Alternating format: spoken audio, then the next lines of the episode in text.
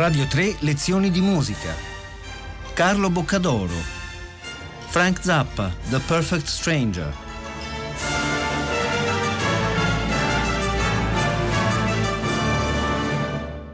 Un saluto a tutti gli ascoltatori di Radio 3 da Carlo Boccadoro, bentornati alle nostre lezioni di musica.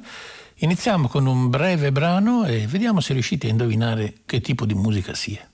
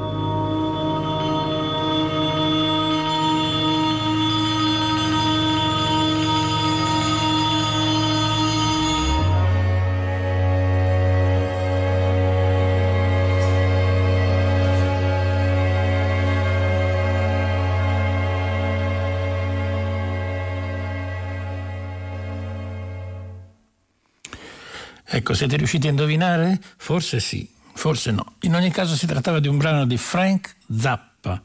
un compositore americano fra i più importanti di quelli del XX secolo, una figura straordinaria perché era un musicista che si muoveva in ambiti diversi. Molti lo conoscono come musicista rock, autore di decine e decine di album, alcuni dei quali capolavori assoluti della storia del rock come Freak Out, Overnight Sensation, e Apostrophe e moltissimi altri grandissimo chitarrista, arrangiatore, compositore, un personaggio molto bizzarro. Zappa appartiene in pieno a quella categoria dei cosiddetti mavericks, come li chiamano in America, cioè compositori che non è facile eh, inserire in alcuna tradizione, gente come Harry Parch, come Cage, come Cowell. Lui è proprio uno di questi artisti fuori dagli schemi, fuori dai confini. E nella sua musica rock ci sono continue citazioni di musica contemporanea, da Stockhausen Boulez, al suo grande idolo Edgar Varese. Come compositore classico Zappa era autodidatta, non aveva fatto studi eh, formali diciamo, di conservatorio, però fin da ragazzo appunto si era appassionato alla musica del Novecento ascoltando proprio un album di musica di Edgar Varese che restò poi tutta la vita il suo idolo, addirittura quando lui era ragazzo come regalo di compleanno chiese a sua mamma i, i soldi per poter fare una telefonata a New York da, da, da Cucamonga dove stava lui e telefonò a, a Varese che poi gli, gli, scrisse un bigliettino che poi Zappa tenne tutta la vita in una cornice un po' come una cosa sacra.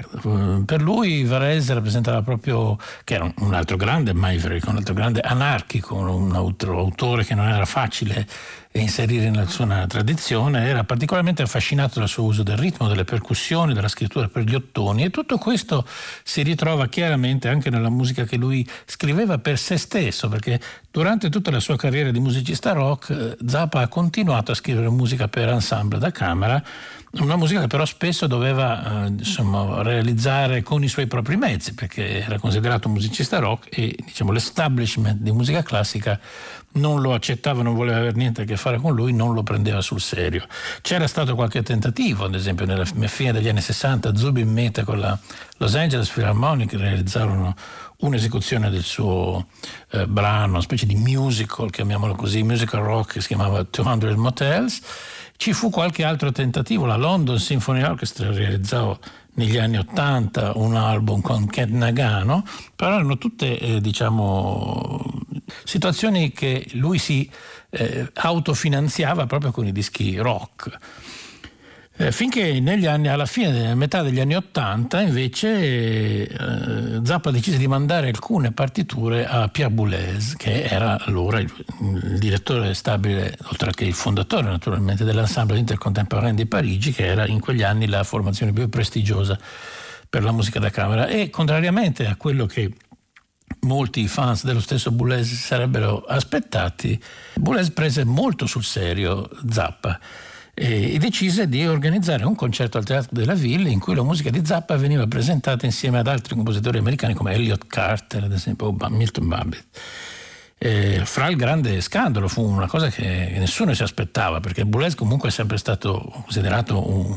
un assoluto purista dell'avanguardia un, non aveva nessun interesse per il rock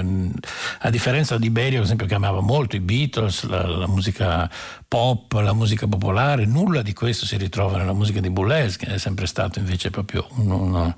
un severo giudice di qualsiasi tipo di, di estetica che non fosse quella del modernismo assoluto e invece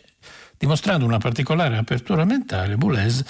eh, organizzò questo concerto. Eh, allora chiese a Zappa un brano originale che ascolteremo più tardi, che si chiama The Perfect Stranger, e il brano che abbiamo ascoltato si chiamava Naval Aviation in Art. Naturalmente i titoli di Zappa erano insomma, sempre assurdi e, e molto ironici, quasi a stemperare la serietà della musica, in questo caso appunto l'aviazione navale dentro l'arte. E questo era un brano che lui aveva scritto a metà degli anni 60, aveva già inciso con l'orchestra della USL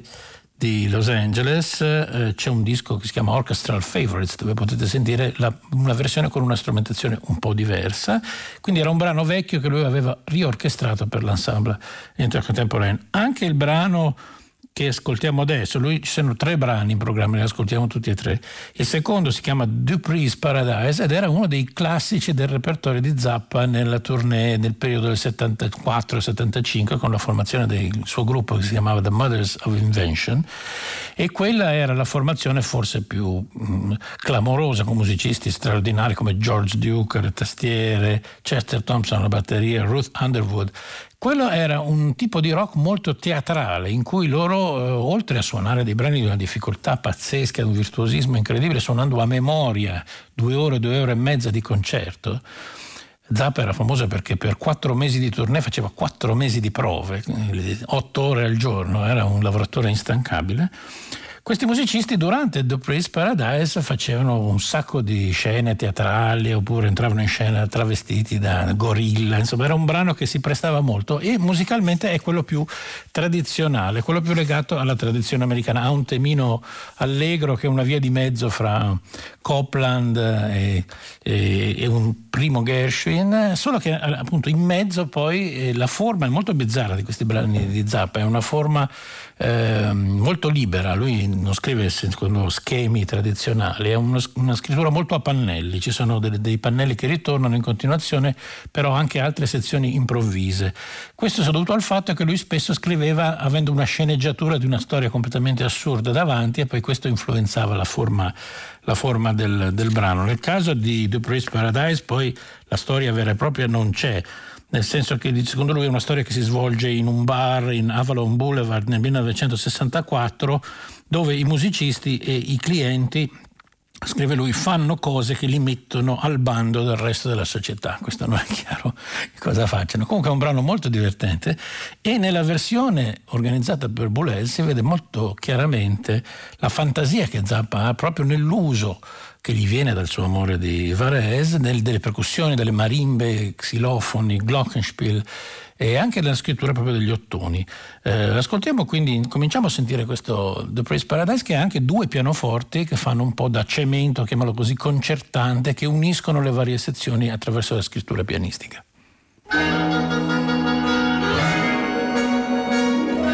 Ecco, questa è una specie di tema di fanfara che torna tante volte.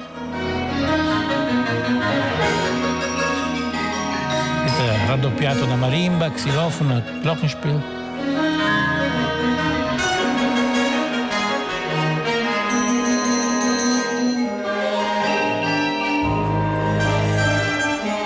Tutto in ritmi rigorosamente asimmetrici. Spesso lui fa uso di ritmi composti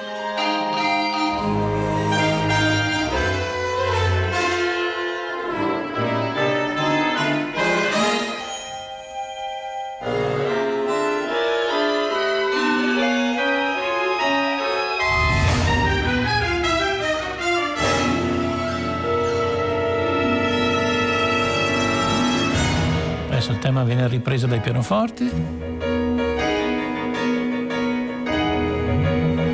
E sono disposti a specchio, in un effetto stereofonico con la distribuzione delle frasi.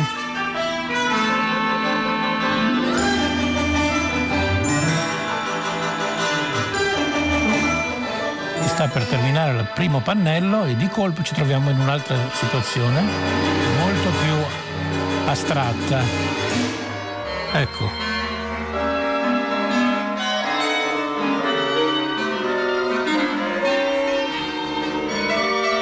Vedete che lui non si faceva problemi di passare da sezioni, chiamiamole consonanti, se non proprio tonali, ad altre invece del carattere quasi jazzistico, come certi corali per ottoni che ci sono in questo pezzo.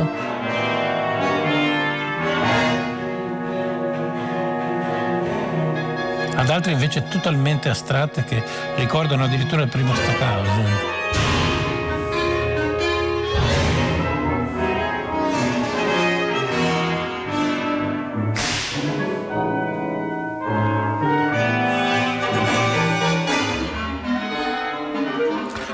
Musica di Zappa è di una straordinaria complessità ritmica e quindi una difficoltà esecutiva al limite dell'ineseguibile in certi momenti ed è il motivo per cui lui ha avuto sempre grossi problemi quando ha registrato la sua musica con le orchestre sinfoniche, perché le orchestre sinfoniche si sa hanno poco tempo per provare e anche quando registrò con la London Symphony fu molto insoddisfatto perché aveva solo pochi giorni per registrare e non abbastanza tempo per provare. Invece con Boulez, naturalmente, che aveva a disposizione questi straordinari musicisti e tutto il tempo di provare che eh, voleva a sua disposizione, questa fu la prima volta, il primo disco in cui lui disse che l'esecuzione della sua musica era precisa, quasi, sottolineava quasi, come eh, voleva lui.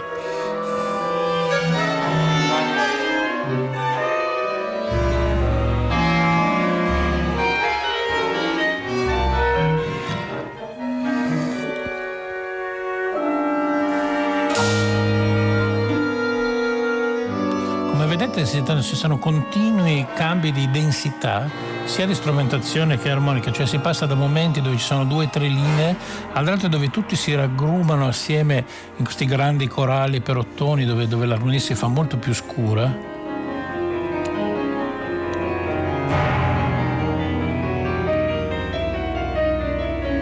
È un po' difficile catalogarlo perché la sua musica fa uso di tantissime tecniche diverse che vanno dalla dodecafonia alla atonalità più totale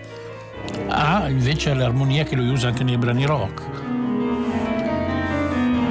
Generalmente il filo rosso per seguire questi brani di Zappa è quello melodico, cioè di seguire queste frasi melodiche che fanno un po' da, da, da filo comune tutte le varie sezioni. ascoltiamo quello che era il tema d'inizio rallentato.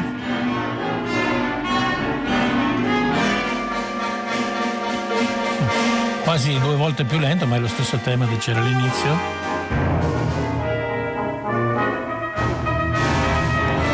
C'è anche un sapore di,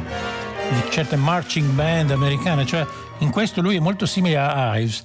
è proprio nella tradizione dei grandi compositori americani, prende quello che gli piace e lo usa senza preoccuparsi di coerenze strutturali in questo senso, solo dando sfogo solo alla sua fantasia e al suo senso dell'umorismo. Senti questo passo micidiale per gli ottoni?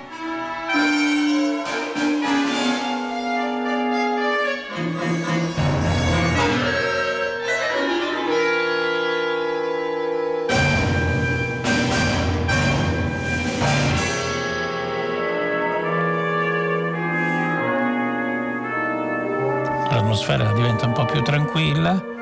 sembra quasi acquietarsi, invece si riparte a mille con lo stesso tema di prima ma riarmonizzato. Praticamente qua si sovrappongono due elementi diversi. Il primo tema è una specie di bizzarro valzer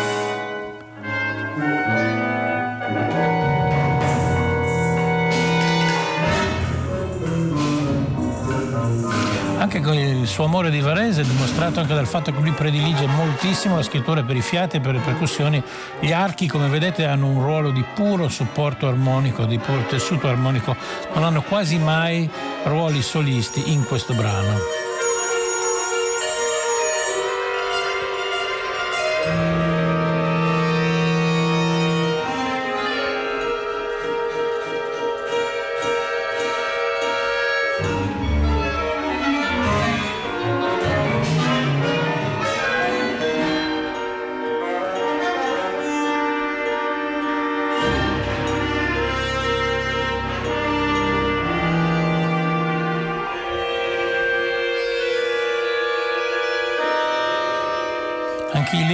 Sempre usati così, sempre nel registro medio come una specie di, di Berio l'avrebbe chiamato appunto cemento armonico, mentre tutti i soli e le parti melodiche importanti ce li hanno le trombe, i corni, il tuba che è una parte difficilissima, sentite il raddoppio con la marimba, timbricamente è veramente molto molto interessante, molto personale ci ritroviamo di nuovo nel clima dell'inizio. Questa è una specie di coda dove vengono riassunti tutti gli elementi e poi si chiude su un'atmosfera piuttosto grandiosa, una specie di fanfara finale.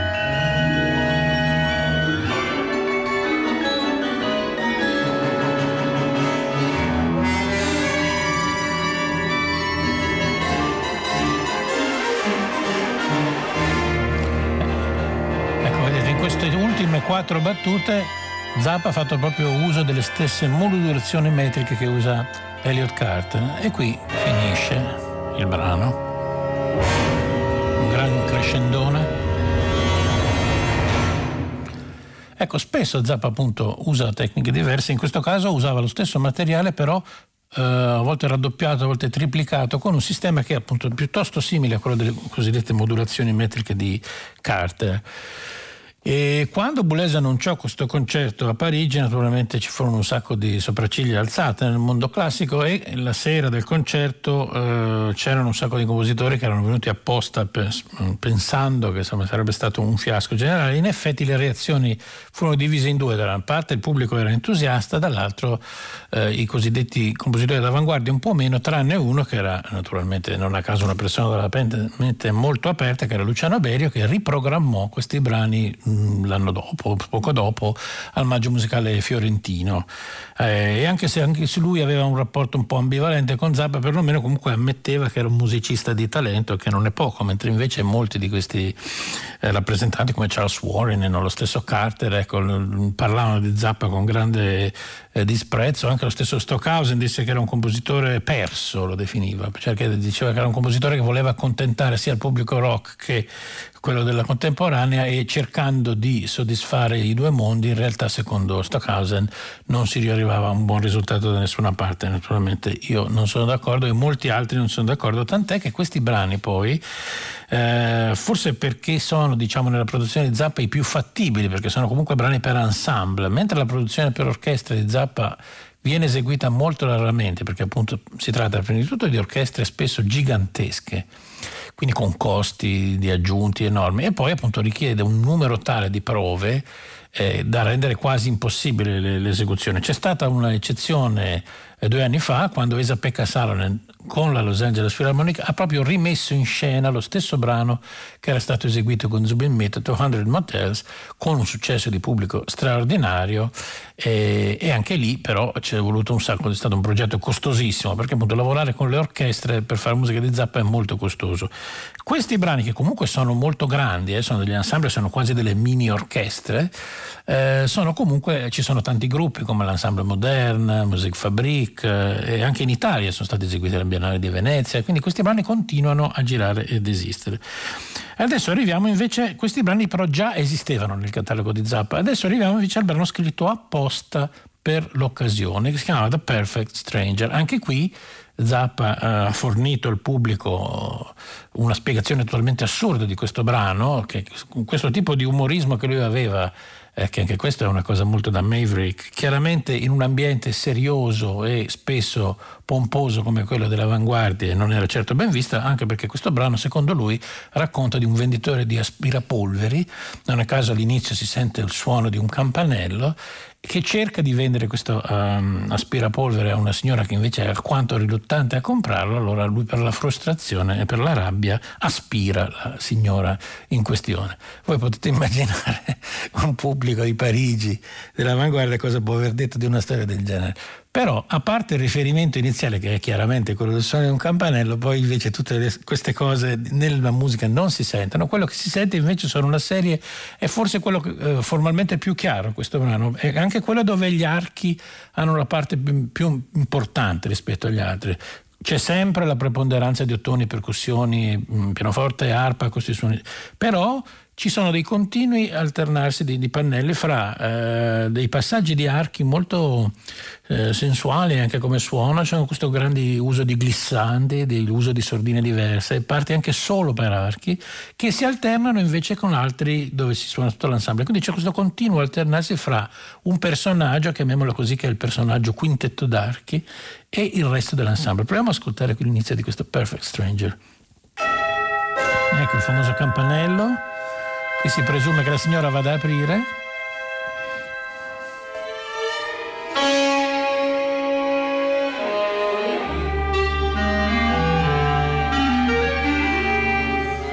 Ecco, sentite i passaggi per archi,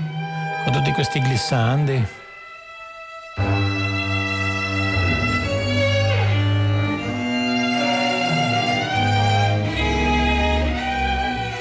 Tanto io ho il sospetto che Zappa l'abbia fatto un po' apposta perché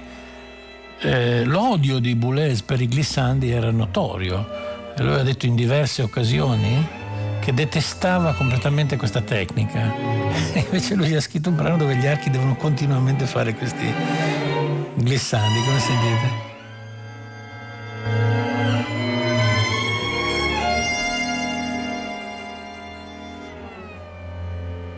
Ecco, gli archi si muovono anche fra l'altro spesso in maniera totalmente omoritmica, mentre quando arriva l'ensemble eh, ci sono delle configurazioni ritmiche complessissime come questa, ad esempio. Ci sono delle settimine su terzine dentro delle altre terzine.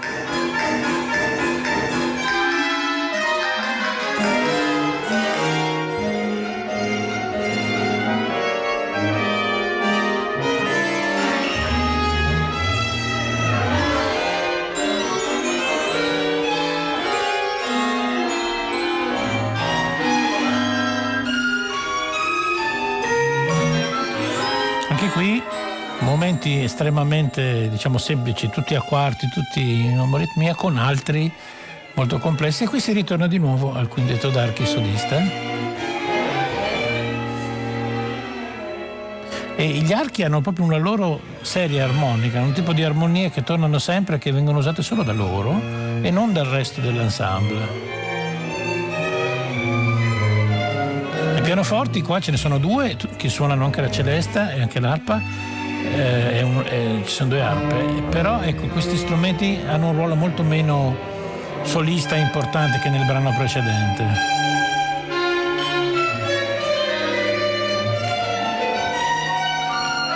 Con questo tipo di melodie così sghembe ricordano altri suoi famosi temi che usavano nel repertorio rock come Bebop Tango oppure The Black Page. Sono queste melodie stranissime con dei ritmi molto strani. Ecco, a un certo punto invece parte una nuova sezione che è questa in cui la stessa nota gira per tutto l'ensemble, sentite? Corni, trombe,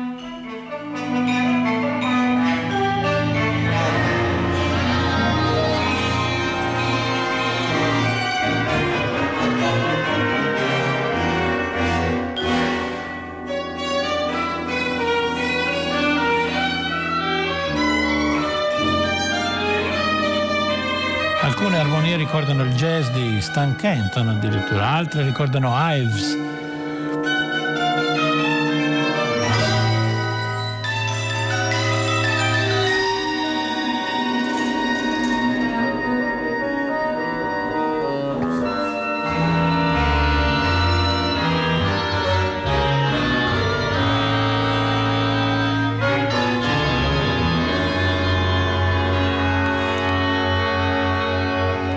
volta che arriviamo a una specie di tranquillità o quasi di stasi armonica, come sembra, poi riparte immediatamente invece una nuova sezione ed è, se si guarda la partitura, è un continuo alternarsi di sezioni lente e rapide.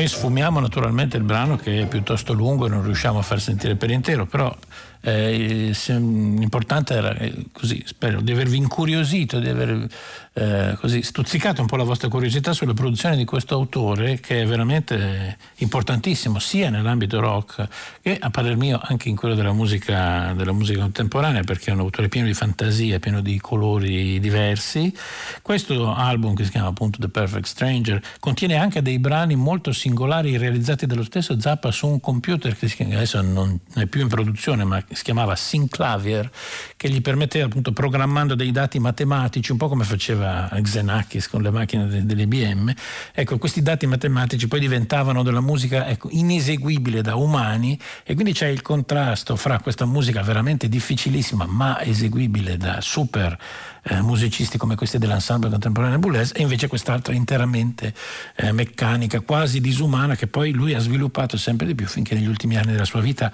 ha realizzato dischi quasi interamente solo con il synclavier.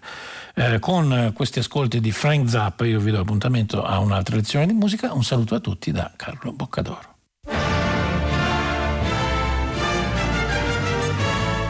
Radio 3, lezioni di musica, a cura di Paola Damiani. Questa puntata è stata trasmessa il 23 ottobre 2017. Potete ascoltare tutte le lezioni di musica dal sito di Radio 3 e scaricarle con l'app RaiPlay Radio.